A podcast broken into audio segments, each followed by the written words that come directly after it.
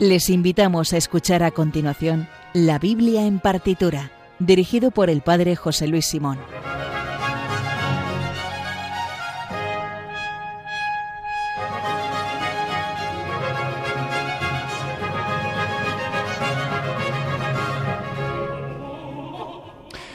Buenas noches, estamos ya aquí, hemos tomado el relevo del Padre Luis Fernando y seguimos a continuación de su programa, El hombre de Dios. Y hoy y vamos ya con el programa número 13, que es un número de buena suerte seguro, de eh, la Biblia en partitura. Hoy a lo mejor le podríamos cambiar el nombre, porque a lo mejor podría ser la Semana Santa en partitura, porque vamos a tener un programa un poquito especial.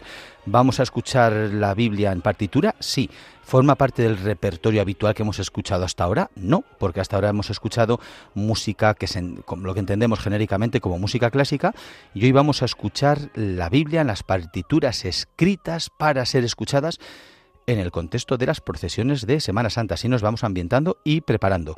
Como digo, es música, realmente es música clásica. Cuando se componen algunas de estas marchas, están, por ejemplo, en Viena los Strauss haciendo también, componiendo sus marchas, que nadie duda que es música clásica. Bueno, pues en el sur de España, en Sevilla, hay autores componiendo también marchas, pero no para ser escuchadas en salas de conciertos, sino para ser escuchadas en procesiones. Como de esto lo desconozco casi todo, eh, tenemos aquí a un copresentador hoy que ha dado el salto a de ser escuchante a ser copresentador, que sabe bastante de esto porque le gusta mucho, ha escuchado mucha música, que es como se aprende, y nos va a contar qué música vamos a elegir. Él, es el que ha hecho la selección del programa. Así es que, eh, buenas noches, José Enrique por venir.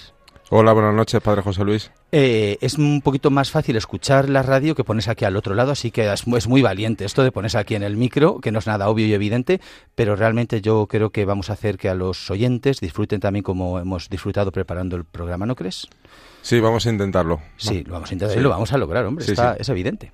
Bueno, por lo demás, eh, las músicas que escuchemos después eh, las podrán volver a escuchar en el Twitter, que estarán colgadas en el Twitter oficial del programa, que es arroba Biblia Artitura. Nos pueden escribir también a la Biblia en partitura arroba radiomaria.es para decir que les ha gustado mucho el programa y que nos quieren dar un regalo, no es broma.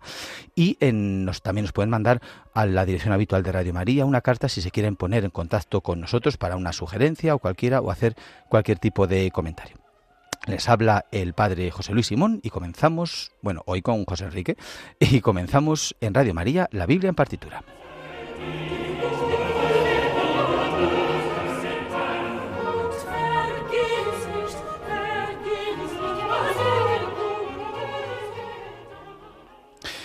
Bueno, pues vamos a ello. Entonces, como decía, hoy es un, un, programa un poquito distinto, un poquito diferente por el tipo de música. Es la misma idea del programa de siempre, pero es un poquito diferente. Entonces, vamos a escuchar hoy en concreto siete obras, una duración bastante similar, tienen entre tres y seis minutos. Y la selección, el por qué vamos a escuchar estas obras, nos lo va a contar aquí el copresentador de hoy, Enrique. ¿Por qué estas obras que vamos a escuchar? ¿Cuál ha sido el criterio? ¿Por qué son el qué? vamos a escuchar una selección de marcha de Semana Santa creadas para el motivo pasionista, cuyos títulos están inspirados o aluden a textos, a textos bíblicos. Eh, son marchas representativas de distintas épocas, compositores y agrupaciones musicales. Pero distintas épocas, ¿qué, se refiere? Es decir, ¿las marchas no son siempre de, han, estado de seis siempre o cómo es esto? No, no, de, siempre no. Vamos a escuchar esta, en esta selección de la más antigua de 1896. Claro, esto es lo que decía de que ahí en esa época están los Strauss, por ejemplo, componiendo, o sea, son coetáneas de la marcha Radesky, mm. por ejemplo, para hacernos una idea. Sí, sí, bueno, aparte la, la música de la marcha de Semana Santa están inspiradas en la música clásica, en la marcha fúnebre de, de la música clásica. Ah, sí, el origen. el origen de, la, de las marchas. O sea, está conectado. O sea, que no es. Ah, pues esto sí que es. Yo pensaba que sería más bien ritmos populares de los típicos de TTT, no. O sea, que tiene su inspiración musical. Claro, ah, sí, la inspiración musical viene sobre. En eso, la, en las marchas clásicas, en la marcha fúnebre de los compositores clásicos. ¿Y ahora se sigue componiendo marchas o son de siempre hay un repertorio que es como siempre A, B y C y Bumba y Bumba o qué? No, no, no, ahora se siguen componiendo marchas de Semana Santa, claro, exclusivamente para, para Semana Santa. ¿Sí? Y, y, las que vamos a escuchar, por ejemplo, son de qué periodo? O sea, están, ¿son de recientes, son antiguas o qué?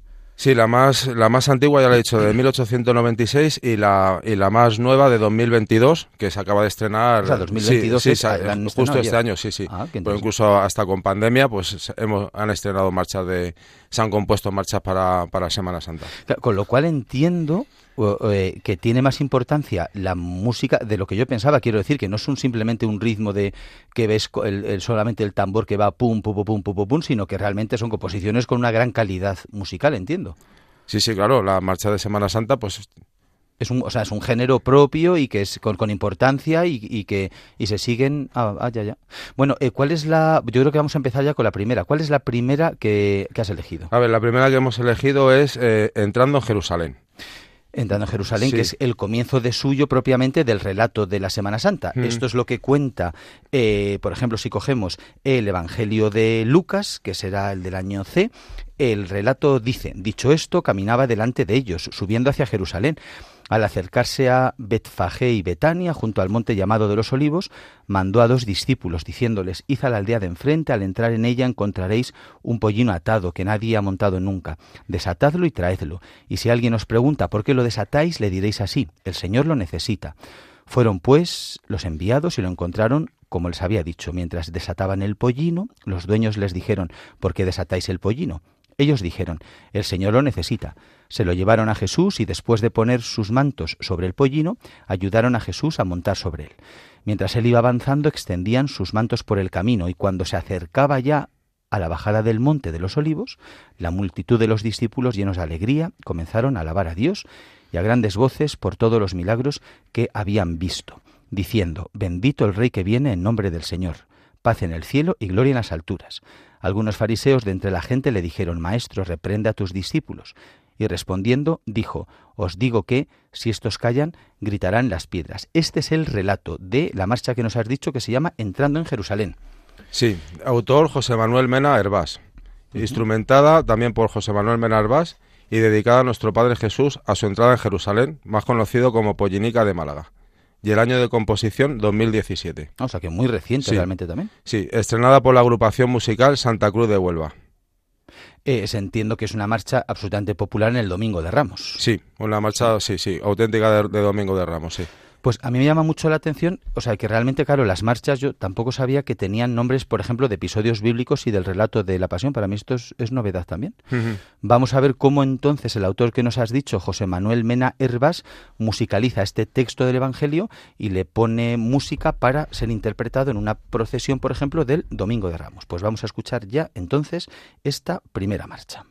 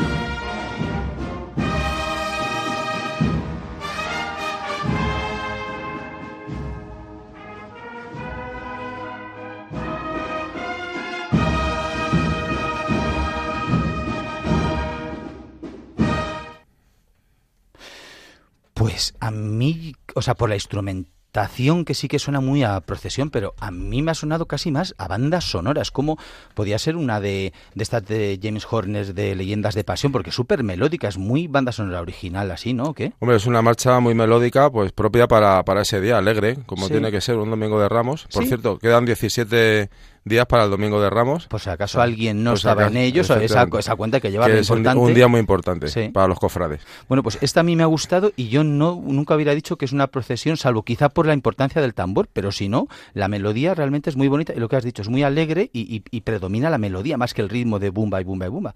La verdad que me ha sorprendido.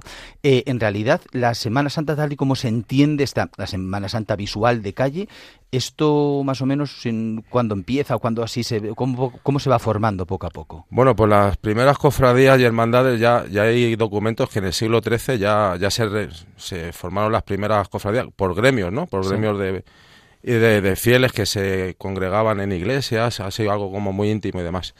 Y en cuanto a las, a las primeras procesiones, pues nos podemos remontar, digamos, al primer Via Crucis que se, que se instauró en Sevilla, bueno, hablamos de Sevilla en este caso, por el primer marqués de Tarifa, eh, Fabrique Enrique de, Ri- de Rivera que bueno, en su viaje a Tierra Santa, pues se quedó tan impresionado de, de un Via Crucis que se realizaba allí de 12 estaciones, pues que lo, lo promovió allí en Sevilla y iba desde su, desde su casa, que se llamaba, pues se empezó a llamar Casa Pilato por ese motivo, Ah. hasta un humilladero de la Cruz del Campo, allí en Sevilla, un humilladero Cruz del Campo, que no tiene nada que ver con lo que No, algunos de- oyentes están pensando. Bueno, sí que tiene que ver en realidad, pero no vamos a hacer propaganda aquí de la molicie en un programa de música de Semana Santa piadoso en Radio María.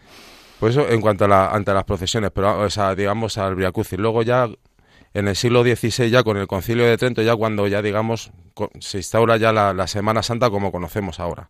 Claro. Pues entiendo que el Concilio de Trento, claro, reforzó, como el Concilio de Trento buscaba conectar, que las personas conectaran con la pasión y con la emoción, más que con lo cerebral y con tal, supongo que potenció mogollón lo que es la Semana Santa, ¿no? El hecho Mm. de ver la pasión, de ver la- las- los pasos en la calle, es- esas imágenes que estaban en los, los retablos, salir donde estás tú, por donde vas y vienes, Claro, claro. sí, era acercar a, lo- al- a la gen- a los, a los fieles, por así decirlo, la, el dolor y, y la pasión de Cristo a través de imágenes Claro. y del sufrimiento.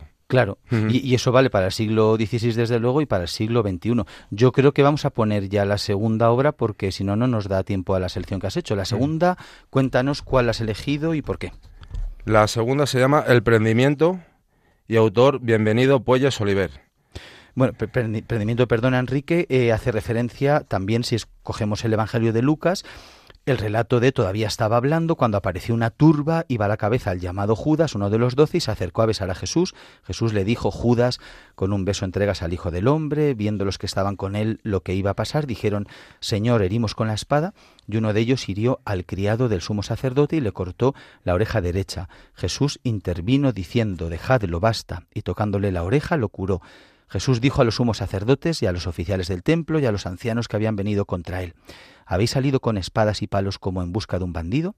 Estando a diario en el templo con vosotros no me prendisteis, pero esta es vuestra hora y la de poder y la del poder de las tinieblas. Después de prenderlo, se lo llevaron y lo hicieron entrar en casa del sumo sacerdote.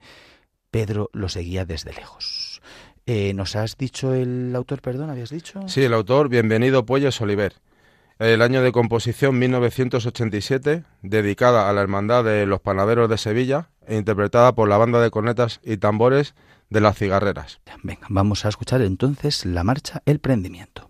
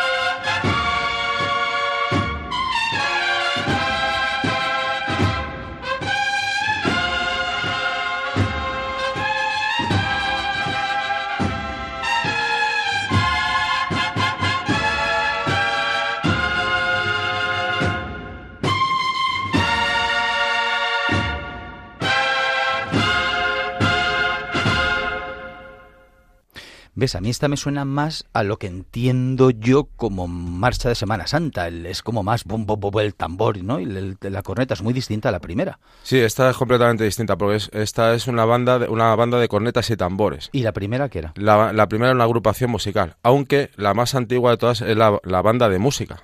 Porque ah. tanto la, la banda de cornetas y tambores como la de agrupación musical se crearon posteriormente. De hecho, la agrupación musical eh, su creación es en el 1940. Por ejemplo, la, primera es agrupación musical. Sí, ahora vamos a escuchar otra también de agrupación ah, musical y ya vamos a ver, ahí se va a ver claramente la, diferencia.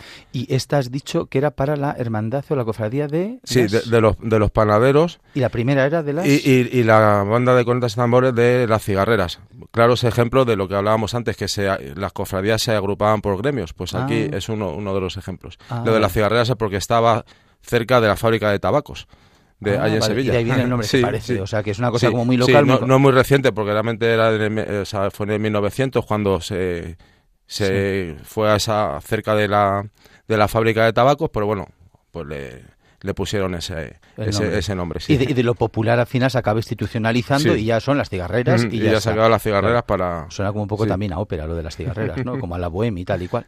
Bueno, eh, muy distinta también, pero muy, muy interesante. Yo creo que podemos ir ya a escuchar la tercera que has elegido, que se llama la tercera obra.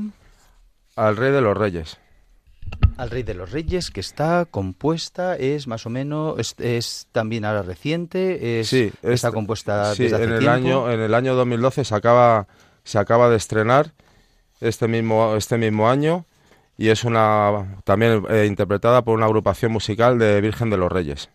¿Qué, agrupación musical, o sea, que aparte, o sea, siguen teniendo también eh, cornetas y tambores, pero además tiene más instrumentación, como por ejemplo, entiendo, no sé, o Sí, bueno, aquí la diferencia que hay con la banda de cornetas y tambores es que la, voz principal lo lleva la, trompeta.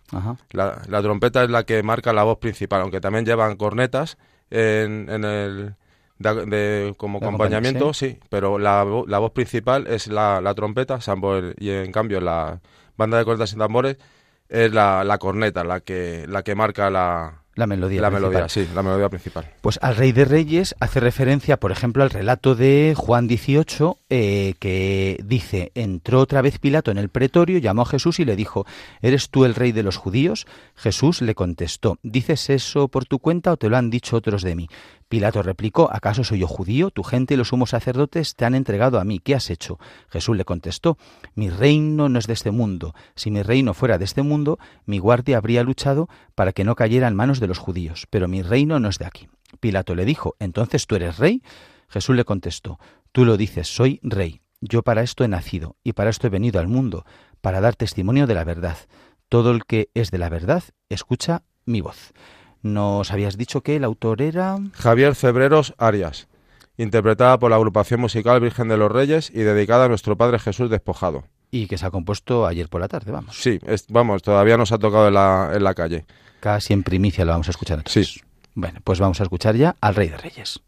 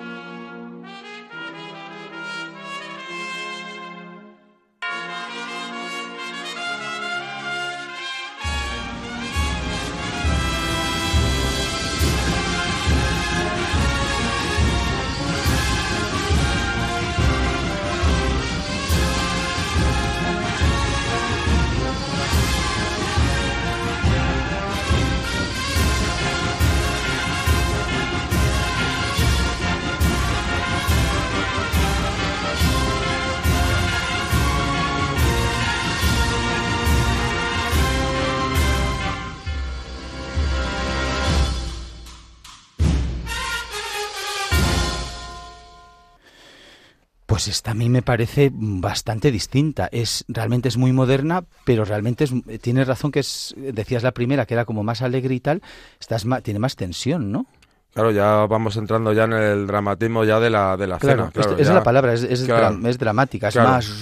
ya vamos, ya hemos pasado del prendimiento ya es otra otro relato de la pasión, claro, ya, ya esto va ya en, tensión, ya. Claro, eso sí, tensión, lo que tiene es tensión, exacto.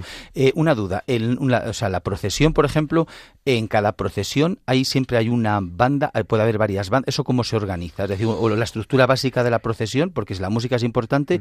¿cómo se organiza, cómo se articula? Sí, normalmente lo, eh, ya se, se instauró, digamos, la agrupación musical y la banda de cornetas y tambores para los pasos de de Cristo o de misterio. Y la banda... ¿Un paso de misterio que es? Sí, el paso de misterio es una representación ya en la que en el, en el paso ves ya más de dos, tres, hasta cuatro personajes de que ya están representando una escena de una, ah, escena concreta de la pasión. Mm. Y en los pasos de Cristo o Cristo o el Nazareno ya es como mucho dos personas, dos, el, dos, personajes, ¿no? El, Cristo, crucificado o el Cristo o el Nazareno con la cruz. Y los pasos de palio, pues bueno, pues a la, a la Virgen. O sea, ya digamos que para el paso de palio pues se, se, instauró la banda de música, ah. de interpretación. O sea que en una misma procesión hay más de una banda. Sí. Claro, con lo cual mm. tiene que haber mucha producción de marchas y además si, una procesión dura, ¿qué dura una procesión? ¿Cuánto tiempo dura? horas y están todo el tiempo tocando a lo largo de sí bueno depende de la duración pues suelen tener dos, dos bandas de música por ejemplo los de palio suelen tener dos dos bandas de música que hacen una ah, parte del recorrido, ah, sí, hacen una, parte de recorrido, y otras otra. Ah, vale, porque si no, claro, sería muchísimo. Sí, mucho. Vale, yo creo que vamos ya con la cuarta obra que nos hayas traído, que se llama, el título es... Camino del Calvario, ¿Sí? de Manuel Fondeanta, eh, interpretada por la banda de música de Sevilla, y el año de composición 1910. Ya nos vamos a un ah, estilo, sí, sí, ya mm. un estilo ya de marcha fúnebre. Perdón, que Camino del Calvario hace referencia al relato del Evangelio de Juan, entonces se lo entregó para que lo crucificaran, tomaron a Jesús y cargando él mismo con la cruz salió al sitio llamado de la calavera, que en hebreo se dice Gólgota. Y entonces nos has dicho, perdón, que es, ah, bueno, muy antigua, tiene más de 100 años esta, y eh, ¿qué dato más nos habías dado? ¿El autor? El autor, eh, Manuel Fondeanta, pues digamos que es una de las sagas más importantes de compositores de, marcha de Semana Santa. Ah, también hay sagas, como la música clásica. Esto es como los Strauss, también, los Bach. Sí. Ah, Empezó por su abuelo, su padre, él y su hermano. Ah, pues venga, vamos a escuchar esta marcha, Camino del Calvario.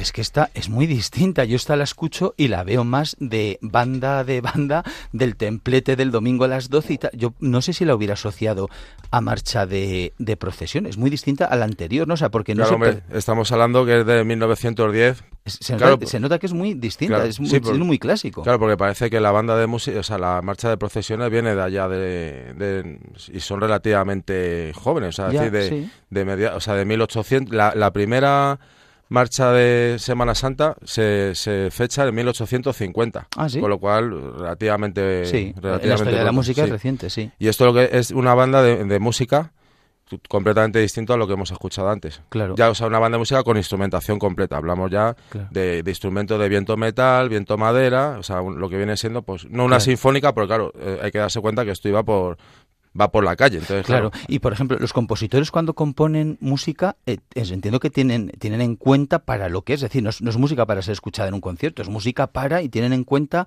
que es en la calle, el movimiento del... claro, en, en esos tiempos no se le daba tanta importancia, se le daba más importancia a la música que a lo que, digamos, al, al andar de, de los pasos, porque Sí.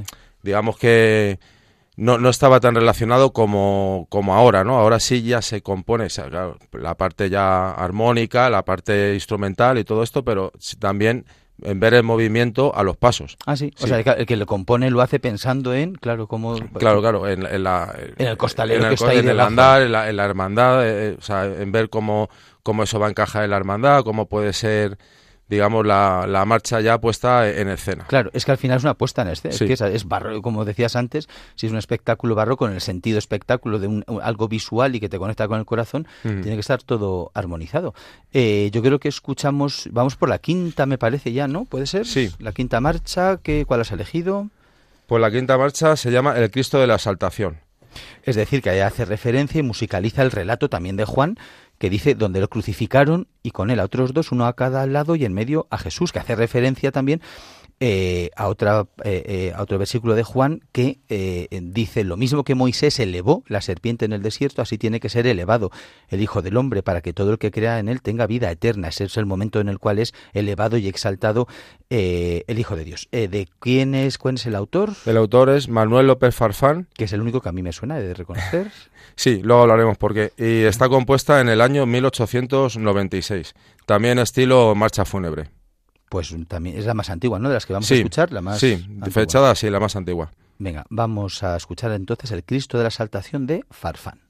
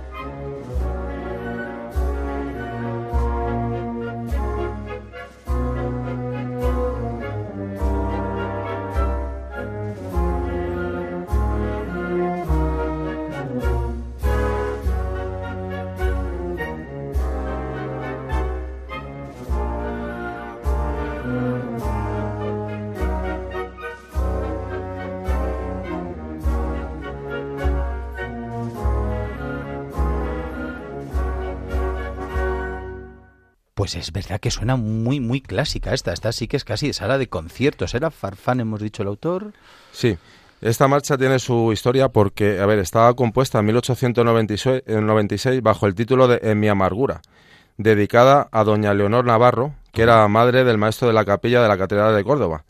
Pero posteriormente, en 1906, la reinstrumentó y le cambió el título y la llamó El Cristo de la Exaltación. O sea que la pobre Leonor se, quedó sin, se quedó sin marcha, dedicada por Farfán, porque Farfán eh, fue un auténtico revolucionario. ¿Ah, sí? Sí, de la, de la marcha de Semana Santa. Algunos detractores tiene, bueno, tenía en su momento, ahora ya menos. Le, llamarían demasiado moderno. Demasiado moderno, porque en 1924 eh, y en 1925 estrenó Estrella Sublime y Campanilleros, respectivamente. bueno, o sea, si no lo han escuchado los oyentes, pues bueno, se vayan tal, lo, lo busquen, porque bueno, o sea, imagínese, en 1925, pues que salen con esa marcha, o sea, que no tenía. esto es maravilloso, esto es como cuando Bach eh, estrenó La Pasión según San Mateo, que una señora salió escandalizada diciendo, eh, tapando los oídos a su nieta, diciendo, ay, vámonos, que ha entrado la ópera a la iglesia. Esto es lo mismo, o sea, esto son en su momento como moderno. Sí, pero esto era al contrario, porque digamos que eh, el, el, pueblo, pues sí la, aceptó, pero los, críticos los puristas sí los pues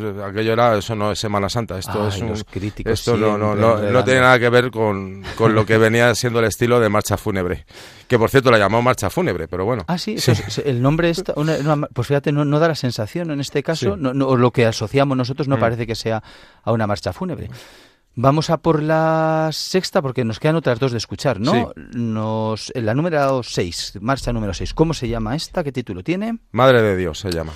Uséase que hace referencia a Juan 19, 25, 27. Junto a la cruz de Jesús estaban su madre, la hermana de su madre, María la de Cleofás y María la Magdalena. Jesús al ver a su madre y junto a ella al discípulo al que amaba, dijo a su madre, Mujer, ahí tienes a tu hijo. Luego dijo al discípulo, ahí tienes a tu madre. Y desde aquella hora el discípulo la recibió como algo propio. Espero que el padre Luis Fernando nos esté escuchando a estas horas de la noche para que vea que vamos a poner piadosamente una marcha dedicada a la Virgen. El autor, no sé, creo que no lo, autor, habías dicho. José Martínez Peralto, el año de composición 1954 y está dedicada a la Madre de Dios de la Virgen de la Palma de la Hermandad del Cristo de Burgos. Pues viva el Cristo de Burgos siempre. Vamos a escuchar entonces esta marcha a la Madre de Dios.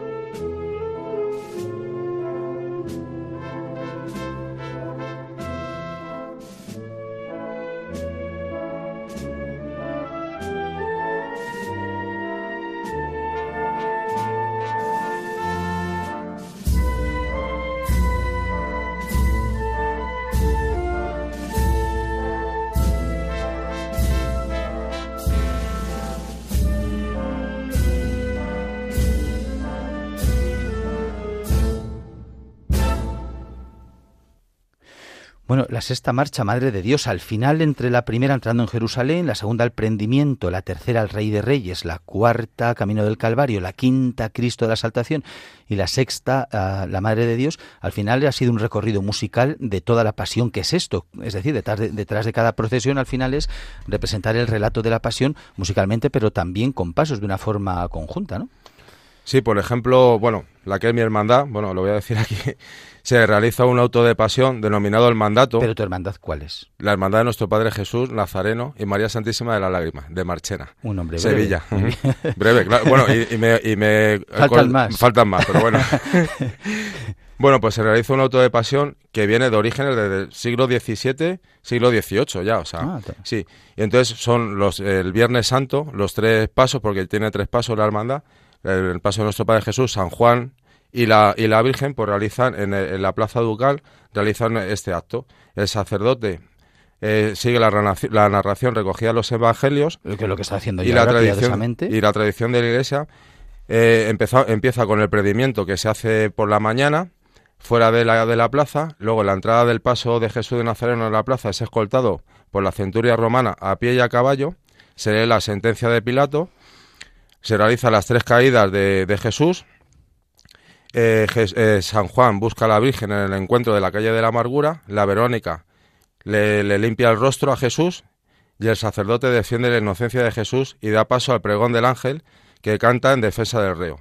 Para concluir, la bendición del pueblo de, la, de la, imagen, realiza la ah, bendición. o sea, es una imagen articulada y hace el gesto. Ah, qué bonito. Y este acto se realiza para narrar la pasión de Cristo con la intención de evangelizar al pueblo. Claro. Por eso hemos elegido esta última marcha, La Pasión.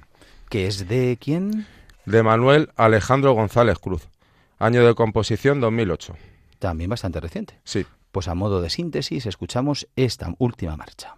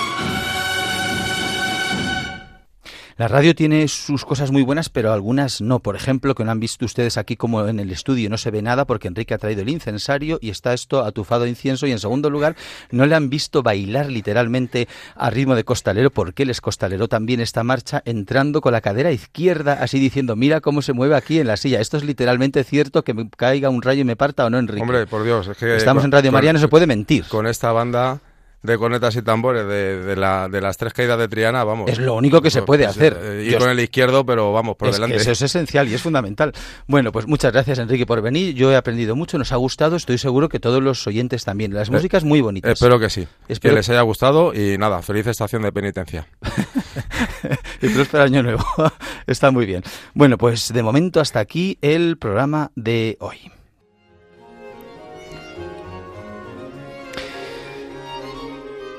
Bueno, pues saben que esta música la pueden escuchar a, eh, a partir de ya en el Twitter del programa, arroba la eh, Biblia Artitura. También nos pueden escribir en la Biblia en partitura, arroba radiomaria.es o nos pueden escribir a Paseo de Lanceros 2, primera planta, 28024, Madrid. La próxima semana no se pierdan a esta misma hora el programa Música de Dios, sobre música sacra o litúrgica con el padre Eusebio Guindano. También el domingo a la una de la madrugada se emite Clásica en Radio María, presentado una semana por José Vicente Molina y otra por María José López.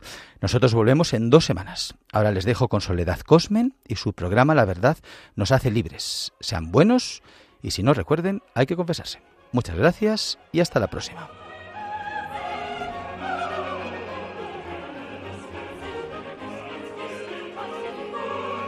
Han escuchado en Radio María la Biblia en partitura, dirigido por el Padre José Luis Simón.